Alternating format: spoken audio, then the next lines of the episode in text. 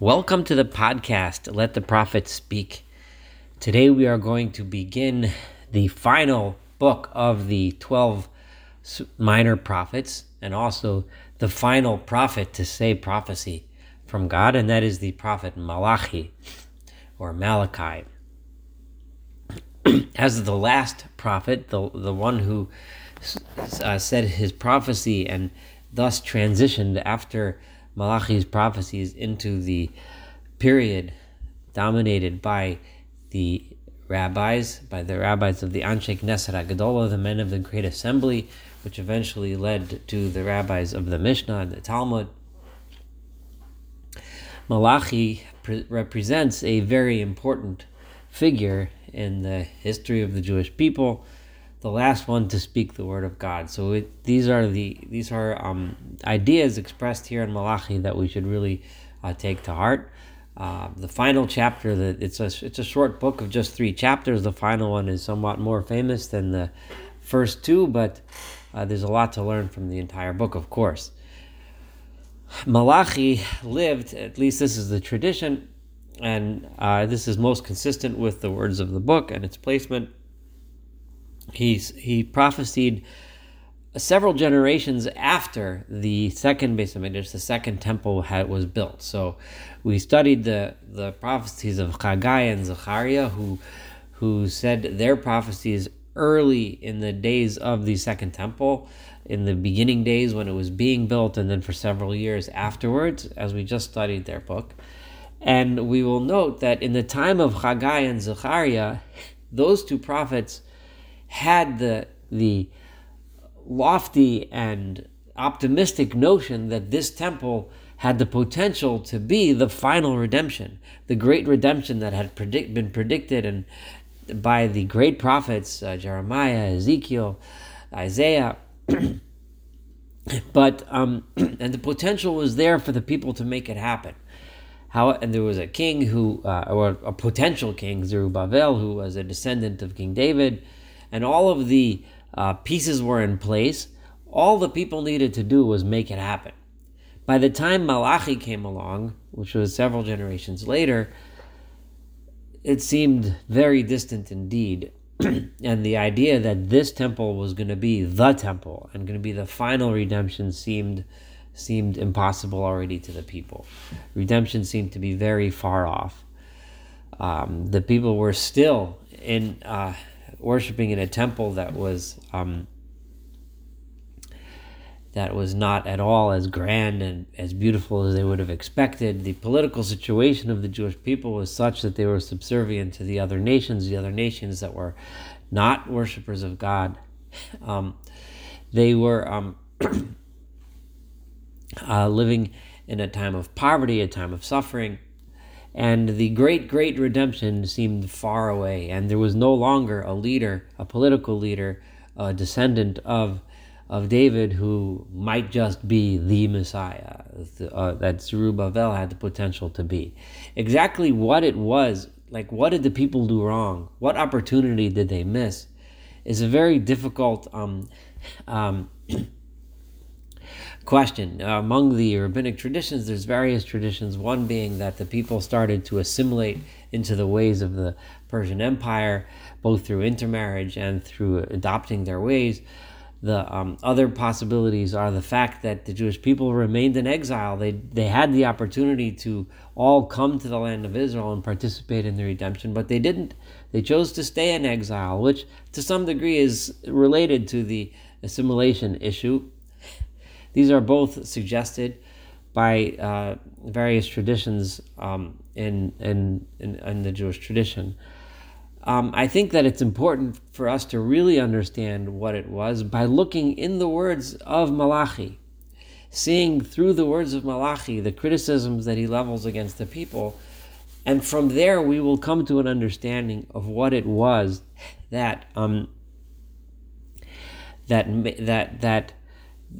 Uh, or what was missing? Why was it that this redemption, that this second temple didn't become the ultimate redemption, didn't see the arrival of the true Messiah and so on, didn't see the the the the um the wonderful prophecies of of a world at peace and a united world in the uh, in the unity of purpose and and so on. Why? What was wrong? What did the people do wrong? How was this opportunity lost? And I think that I'm going to give you a little hint beforehand, and the sense that one gets from Malachi that the people had given up. As we read through the words, you get the feeling and you see the people have just, they've become cynical. They've completely lost hope. That cynicism itself, I, I'm going to suggest, that cynicism itself, that lack of hope itself, that that um, that that lack of the faith in their own ability to bring about the redemption, that is the fact that the people were waiting for God, looking for some grand miracle to come from heaven and didn't see it, instead of looking at themselves, what they can do better to make it happen. That in and of itself was the reason why the Second Temple did not become the ultimate temple and the final redemption. I think we can see that. It's kind of a theme that we're going to see as we read through Malachi. But of course, there's a lot to learn. So let us start to read. Masa, the burden. I've been translating consistently the term masa, which we've seen in Isaiah, we've seen in Zechariah, and several other places, that masa is often translated as a announcement or a pronouncement. I've been translating it as a burden. Devar Adonai, of the word of God, El Yisrael, to the people of Israel, Biyad Malachi, in the hand, and the messenger, through the messenger of Malachi, the prophet Malachi. Now, um, the it could have just said, Devar Hashem, the word of God to Israel, in the hand of Malachi, but it said, no, the burden of the word of God. Because that relationship, the fact that God speaks to Israel, the fact that God gives Israel the special message and speaks to them, creates a burden that they have to listen to this message, accomplish the teaching that God is trying to teach them, and bring about what it is that God wants to, to bring about. And the fact that they did not was a failure. And the fact that we do not today is a failure on our part. That's why it is a burden. Masa, it is a burden. Ahavti eschem, amar Adonai. What kinds of things? God says, I have loved you. Now this creates a tremendous burden. When someone comes and says, I love you, that cre- that creates an obligation. There is love between us, God says. But the people, rather than take that and say, okay, God has loved us and has treated us with love, therefore we're obligated to treat God with respect. This is the key thing that we're going to see where in this entire chapter, where because he loves us, we should respect him. Instead, it was easier for us to say, V'amartem, and you, the Jewish people, said, Bameh ahavtanu. How have you shown us this love? What kind of love have you shown us? Look where we are. There's that cynicism. You love us. Let's see. We're still poor. We're still dominated by others. We still have all these problems. Uh, we, we're not. We don't have a big, beautiful temple like all the other uh, religions around us. Just what kind of love is that? And then God says to us, "Halo ach Esav li Yaakov no'om Adonai." God says to us, don't you remember you had a brother once a long time ago? His name was Esav or Esau. V'ohavet Yaakov. I have loved Yaakov. The way you can see that I love you is by contrasting the way I have treated you with the way I have treated other nations. And if we recall, if we go back to the books that we've studied throughout all of the prophets that have compared the Jewish people and the way God treated them to the other nations that have sinned, all the other nations that have sinned, especially Edom, especially the nation of Edom, which is the nation that descended from Esau, are nations that were destroyed and punished and ceased to exist. However, God promised the people of Israel, and if you remember this especially from the second half of the book of Isaiah, that although I will punish you for your sins, I still will maintain that relationship forever. That covenant will last forever. And there God says, "V'yas Esav son Esi," in verse three, however, Esav I have hated. V'asim et harav shimama, I have destroyed his mountains. Esav was known, the living on the tops of the mountains were built their cities. V'yat nachlato, and his inheritance, the area which was given to Esav and his children, l'tanot midbar, have now become places where wild animals roam. Ki tomar Edom rushashnu. Even if Edom says, you know, okay, fine, we have been destroyed, we lost this battle, v'nashuv v'nivnei charabos, let's go back and try to rebuild. God says, no, hema yivnu v'ani haros. You think you can rebuild, they can build, but I will destroy what they rebuild. They will not arise again. Edom is gone. V'kar'u lahem givul rishah. I, they, they, everyone will call and say, and when they look at Edom, they will say, that is the area, that is the boundary where wick, where badness, where wickedness, where evil lived. People will point to Edom and say, ultimately, that is what happens to evil. It gets destroyed and will never be rebuilt. That is the nation that God got angry at, a forever type of anger, anger that lasted forever, that will never, that will never be uh, forgotten. So God is saying, look at Edom around you. In the next verse, and you have seen that. You have lived through all of that. Many of the commentaries look at these words, and translate them and say, you have seen Edom destroyed. You have seen what happens to those that I don't love, that asonesi, those that I hate. Does this mean that God hated the people? Of course not. The point is, is that they were givul rishah. They were wicked to the core, to the extent that God punished them and allowed that entire society to be destroyed. Does that mean there were no survivors? Of course not. It said, Ki tomar Edom, if the people want to come and rebuild that kingdom, I will destroy it. The people still exist. The kingdom no longer exists because that kingdom stood on wickedness. But over here, Ve'enichem Terana, I'm going to translate that you, throughout the entire time of history, were witnesses to it. You still existed as a people as those other ones were being destroyed around you. The Jewish people maintained their existence and watched as history unfolded around them. Great nations arose and great nations were destroyed, but the Jewish people were Einechem Tirena, they were watching and seeing it the entire time. V'atem Tomeru, and now you should say, Yigdal Adonai, God is great, God is made great.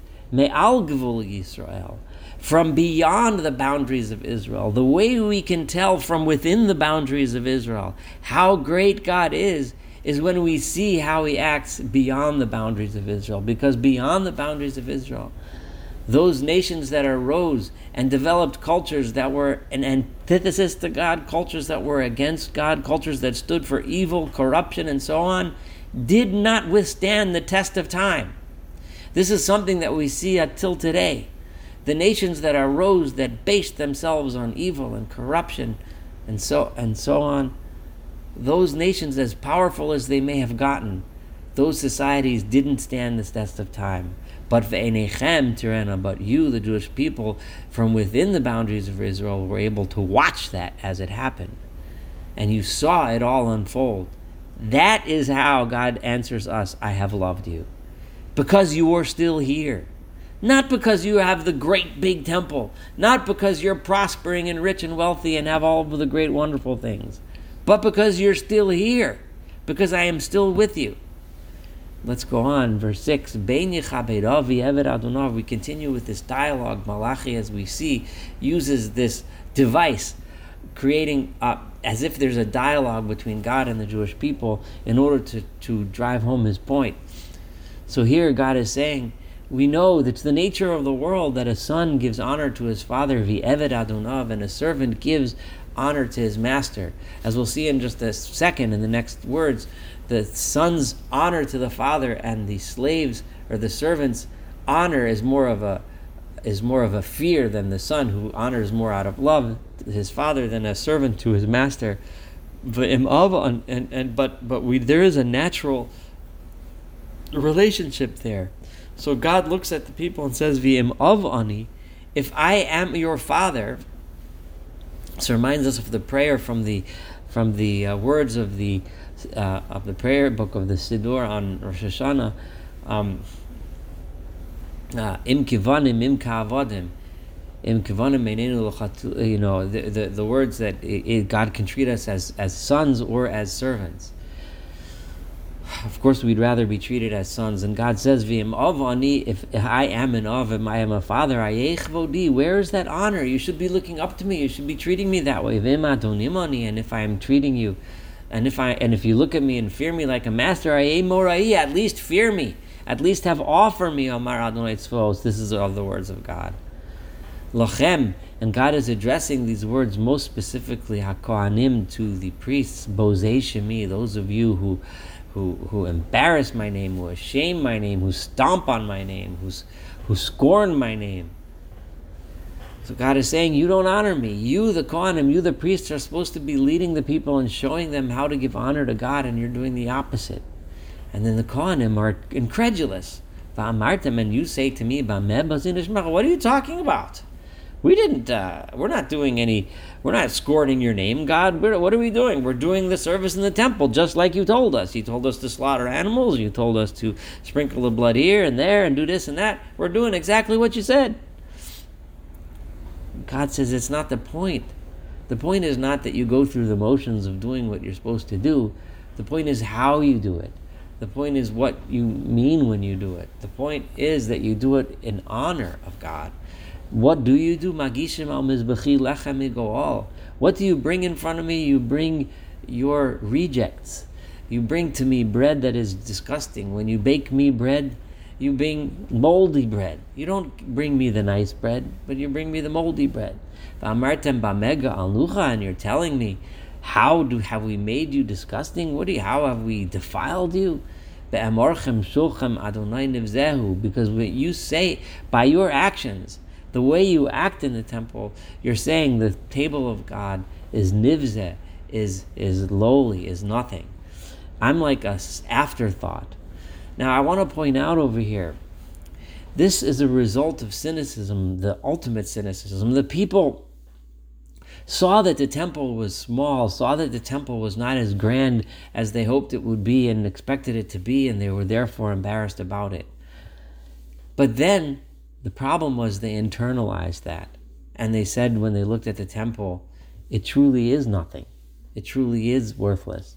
Instead of finding meaning in what they were doing and honoring God, and honoring God with what they have, it's like a person who has a house that's nothing.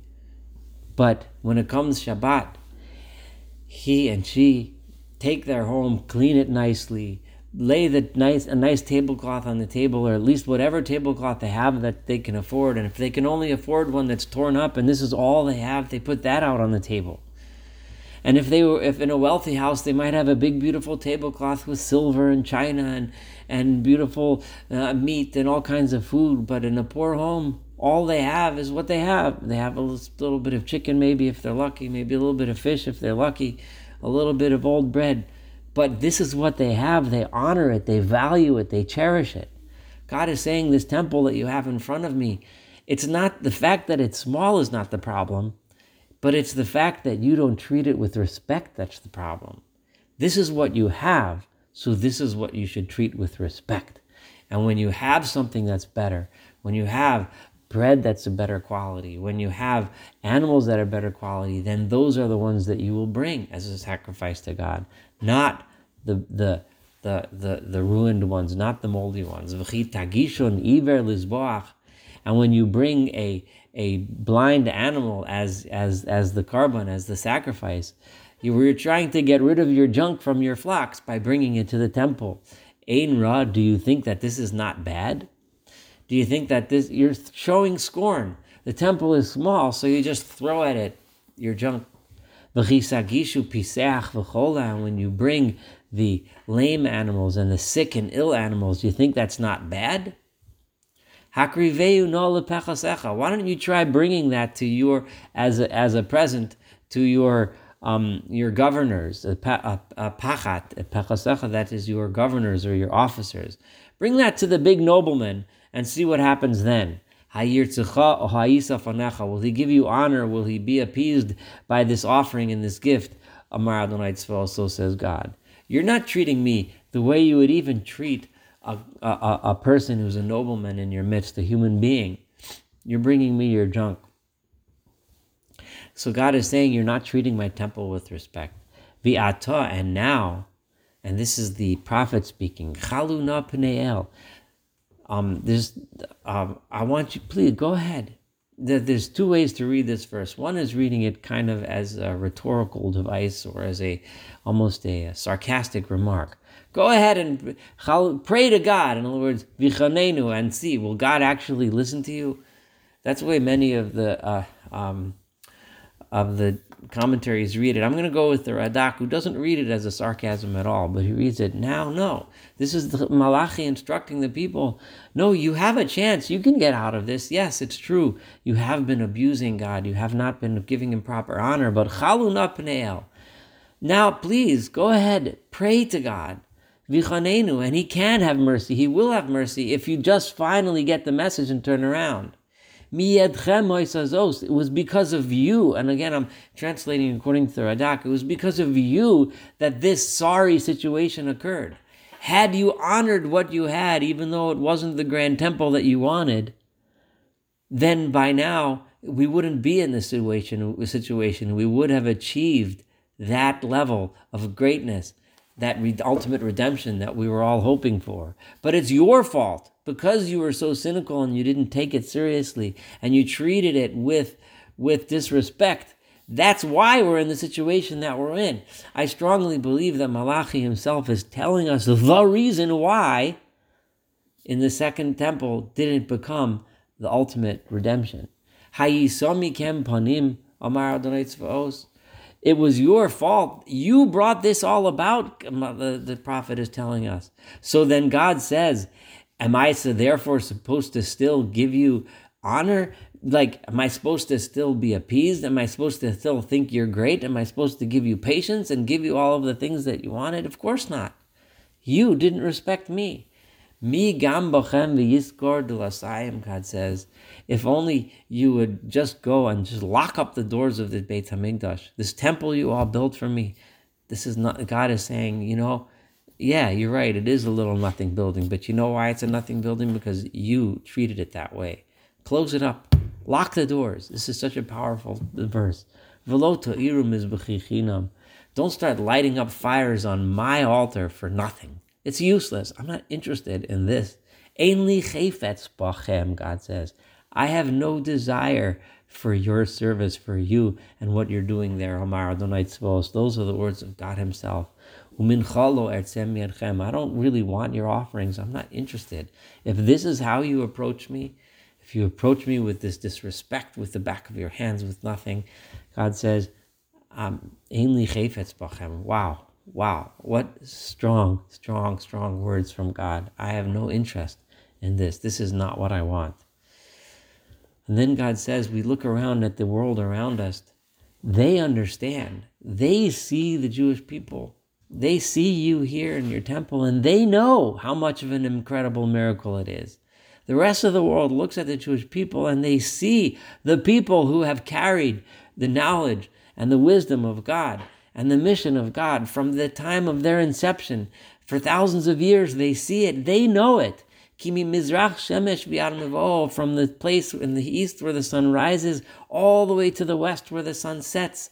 In other words, across the entire world, Gadol Shemi Bagoyim, my name is great among all of the other nations. They know, they understand.